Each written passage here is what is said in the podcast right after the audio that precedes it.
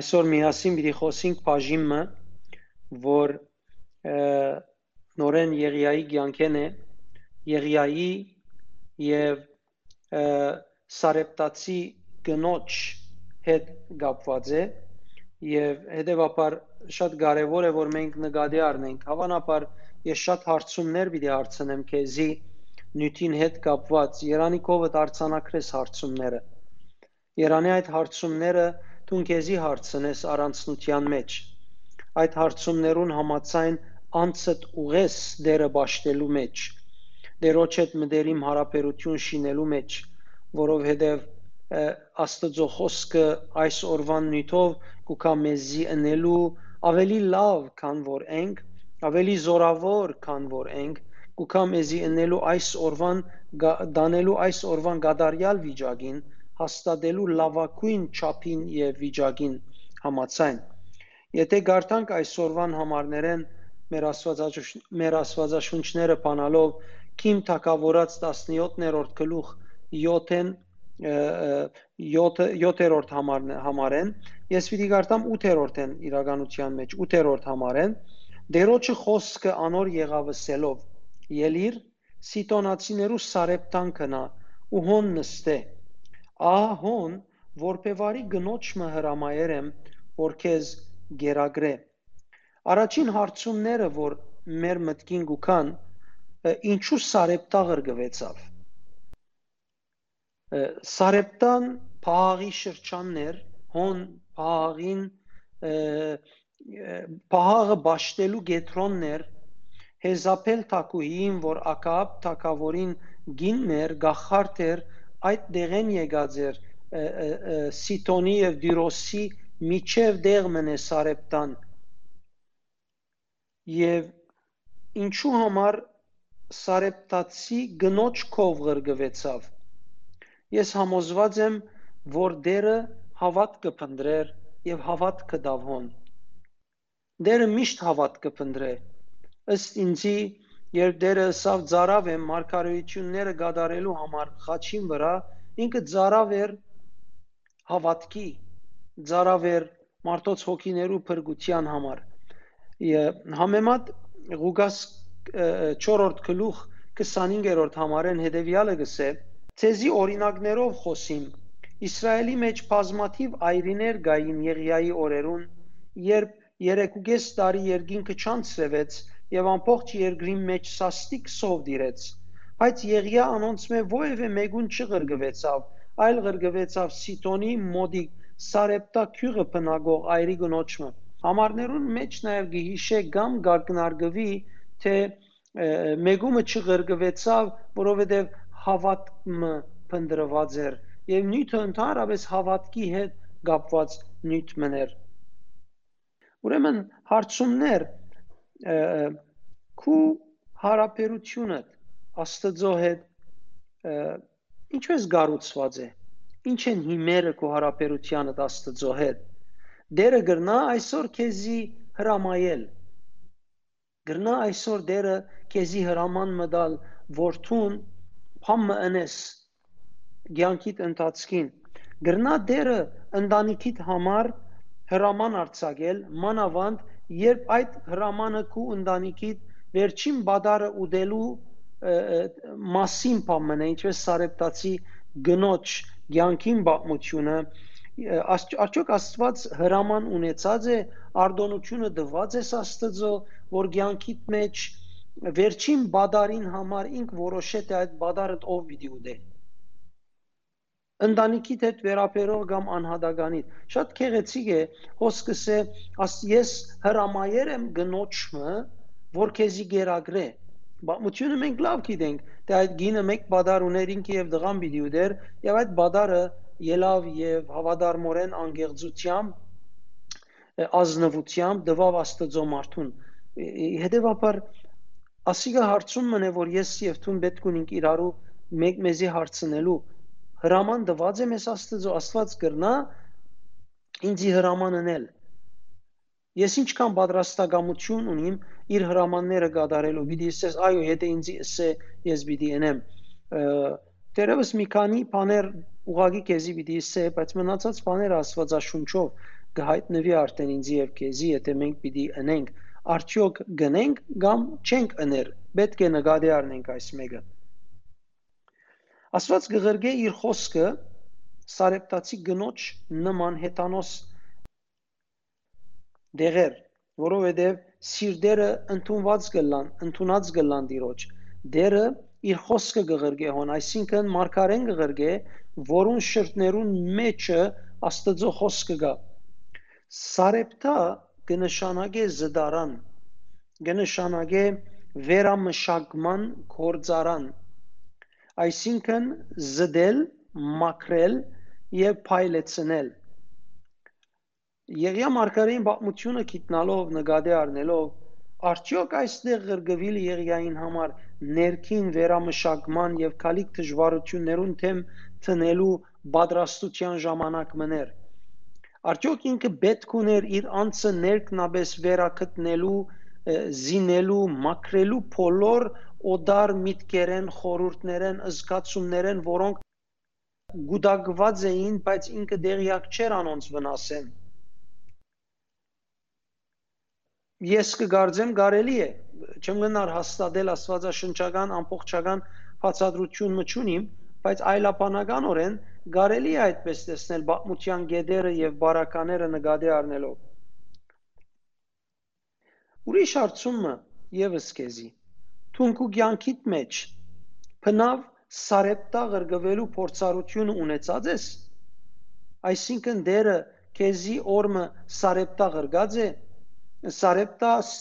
Սիտոնի եւ Դիրոսի մեջտեղի մասին չեմ խոսիր քյուրին, Սարեպտայի իմաստին մասին կխոսիմ, զդվելու, մակրվելու,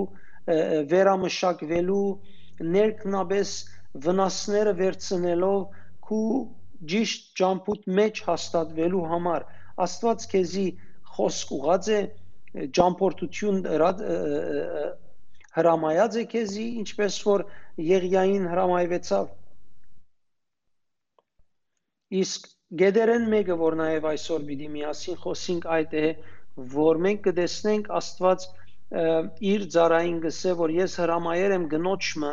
որ քեզի գերագրե։ Եվ հեղեղադին ճուրը վերջացավ, ցամկեցավ անցրև չլալուն պատճառով, բայց Աստված նոր ցև ուներ քերբնական միջոցներով, իր ցևերով, իր ծառային բահբանության եւ իր գերագուրին հայթայթվելուն համար որովհետև ծառան Աստծո խոսքը բռներ է իր մեջը։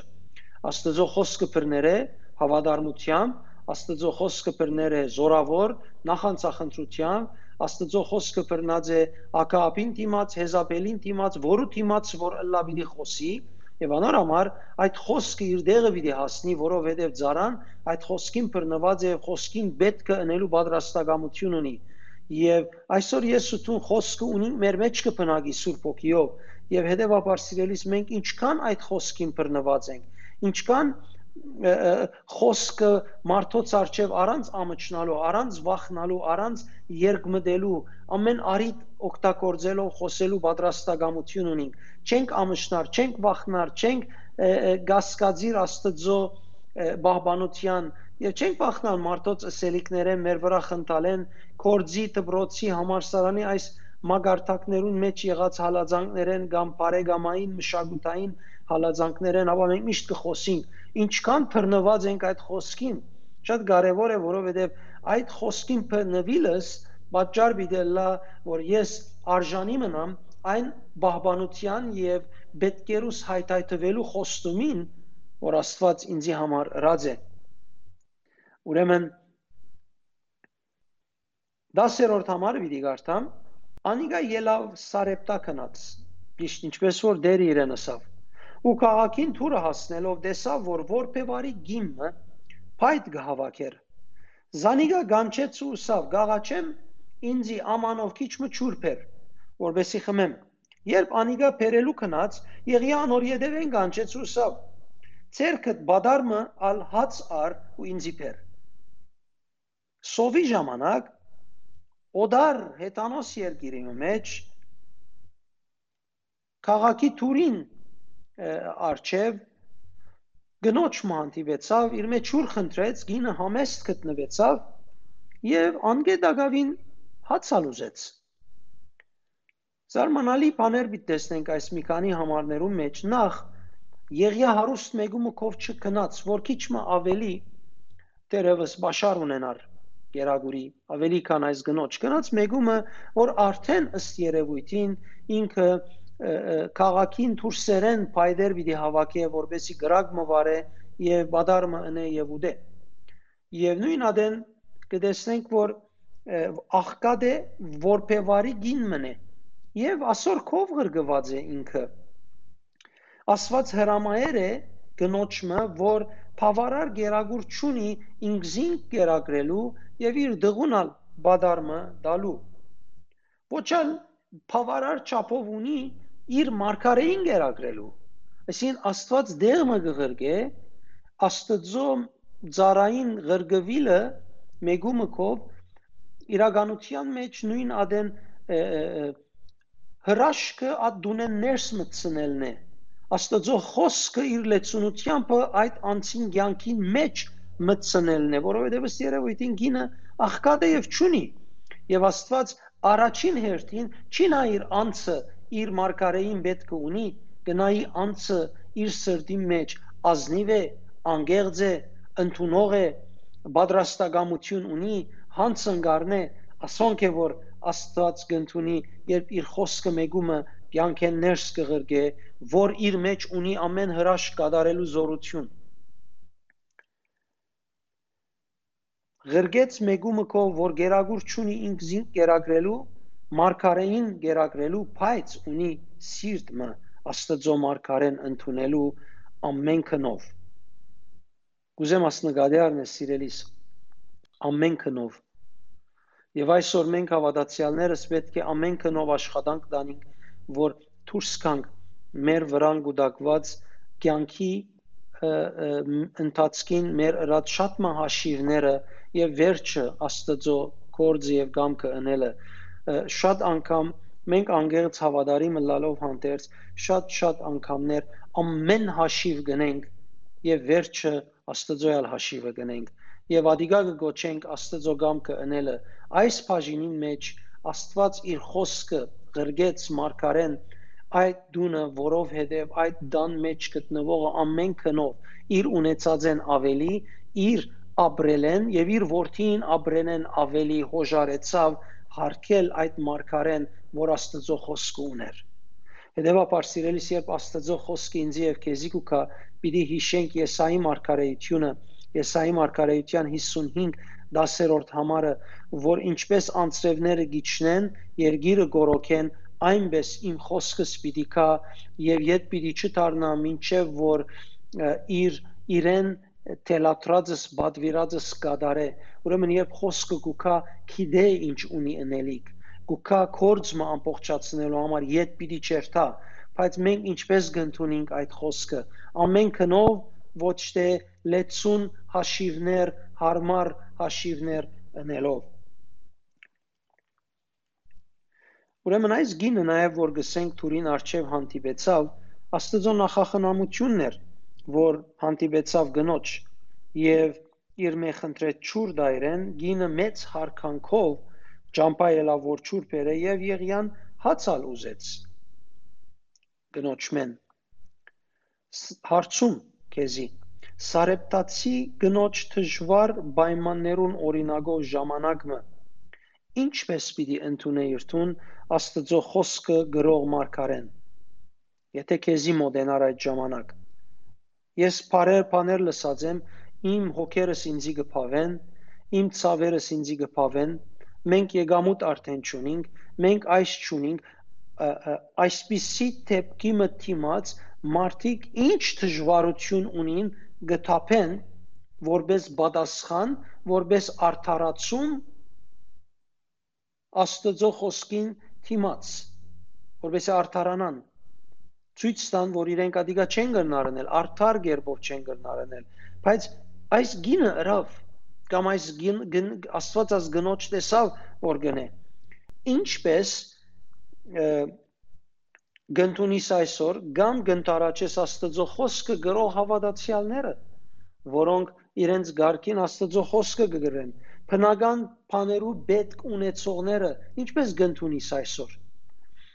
Այսօր դժվարության օրեր են, այսօր նեղության օրեր են, պատերազմը չէր փավեր, նյութական տրամադուներու հարցերը չէին փավեր, վրանալ կորոնան եկավ եւ ամեն մարդունը նստած է։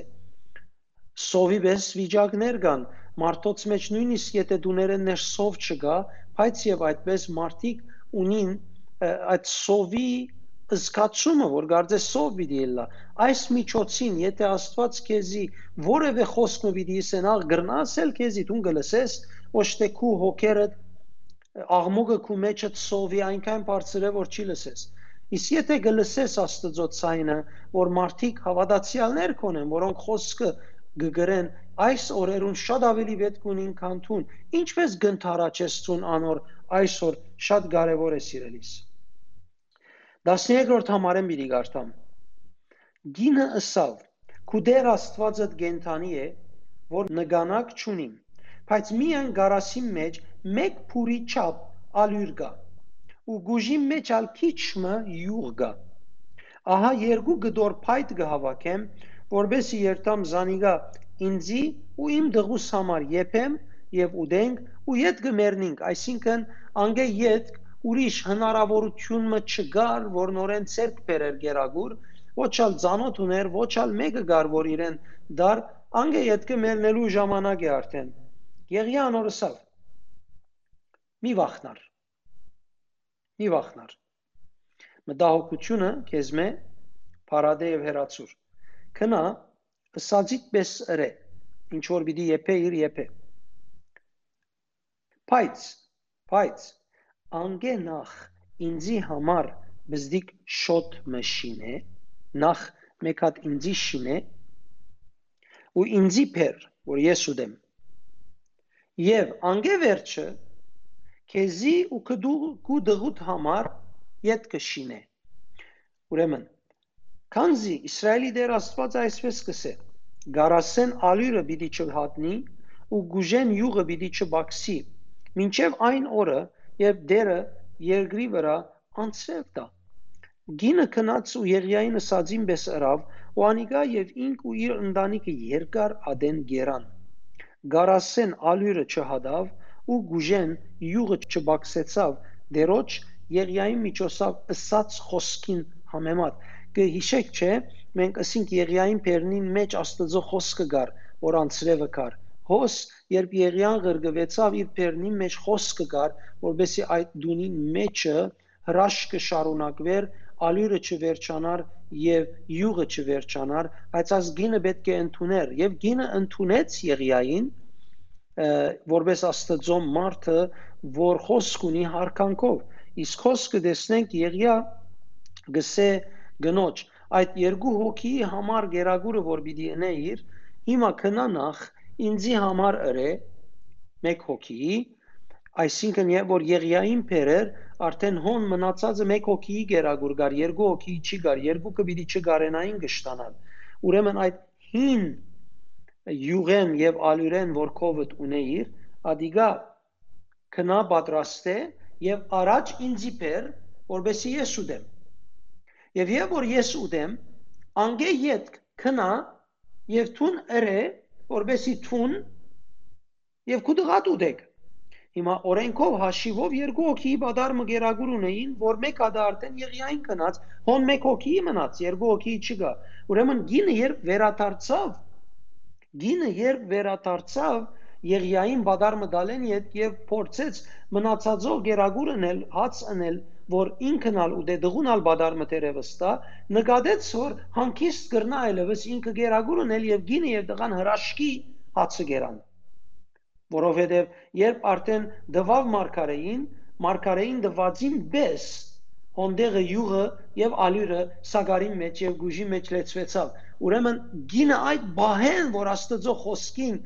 բադվերը հրամանը ընթարաչեց կորձի վերածեց ինք անգամ իր առաջին բադարը գերավրաշկի գերագուրեն ուրեմն գինը այսպիսի ձանր առաջարկի մտիմաց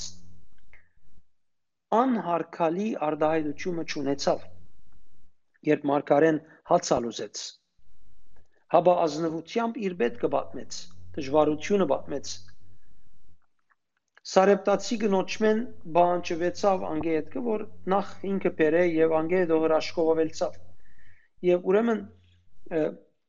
մենք կտեսնենք այս բացմության մեջ սիրելիներ որ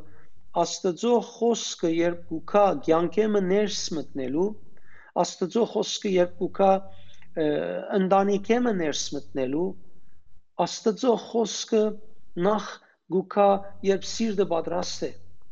երբ սիրտը պատրաստ է գուքա իր առաջարկը գտնե մարդուն հավատքի փոխադարձ պատասխանը առնելու համար եւ որ անցը որ խոսքին կհանդիպի գուդա ամենքնով գշարժի ամենքնով այնպես ինչպես պետք է ոչ սխալ ոչ մարդկային ոչ մտահոգության արդյունք հաբա հավատքի քայլ գառնե Աստված անոր ցանկեն ներս հրաշք պիտի բերե այս ներկա օրերուն սիրելիներ մենք պետք ունենք որ Աստծո խոսքը այս ցև ընդունենք մենք Աստծո խոսքը պետք է ընդունենք սիրելիներ հրաշք ստանալու համար Մենք չէ Աստծո խոսքը ընդունենք որևէ մեկ ցևով տեսեք մենք կտեսնենք Երուսաղեմի Սամարիայի Իսրայելի մեջ Գալիլեո մեջ Աստծո խոսքը երբ մարմնացավ եւ գխոսեր ու մարդիկ գզմայլեին գհրաշակորձեր եւ մարդիկ գզմայլեին Տեր Հիսուսի կորձերեն բայց Տեր Հիսուս կողչեր բոլորին վարմունքեն շատ անգամ ալ գհարցներ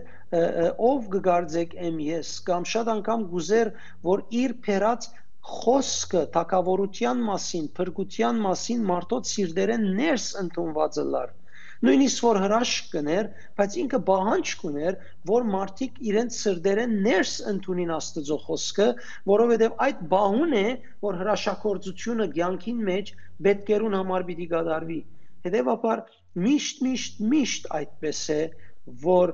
մենք հավատքով ընթարաչենք, երբ որ գույրերը եկան Տեր Հիսուսի հետևեն աղաղակելով, աղմուկ անելով, Տեր Հիսուսա ինչ կուզեք որ ընեմ ցեզի, ասին կուզենք որ մեր աչքերը բժշկես Դեր Հիսուս տբավ իրենց ասաց ծեր հավատացածին մեզ թողլած էզի իրենց սրդին մեջ ինչպես գտնունեին ադոր համացայն եղավ շատ կարևոր է սիրելիներ որ մենք սարեպտացի գնոջ ցանկի օրինագով Աստծո խոսքը ընդունենք իսկ երբ Աստված մեզի խոսք կուտա որ մենք մարդոց խոսենք լավ է որ նաև մենք մտահոգություններով Աստված Աստծո չծարայենք, հաբա Աստծո խոսքեն առաջնորդված իմաստությամբ, զորությամբ, ինքնավստահությամբ այդ խոսքին բռնվենք, որովհետև այդ խոսքը պիտի հոգա մեր կյանքի բոլոր պետքերուն։ Ամեն։ Թող որ Տերը քեզ օրհնե, թող որ Տերը քո կյանքիդ վրա բերե այն օրհնությունը, այն զորությունը, այն հրաշագործությունը, որուն այս օրերուն պետք ունիս ցուն թող որ Տերը քեզ դա բժշկություն, թող որ Տերը քեզ դա բոլոր քու սրդիդ փափակները, որբեսի թուն քու ցանկովը դառնաս լույսը եւ փառավորես մեր Տերը, որ հավիդյան ողջ է։ Ամեն։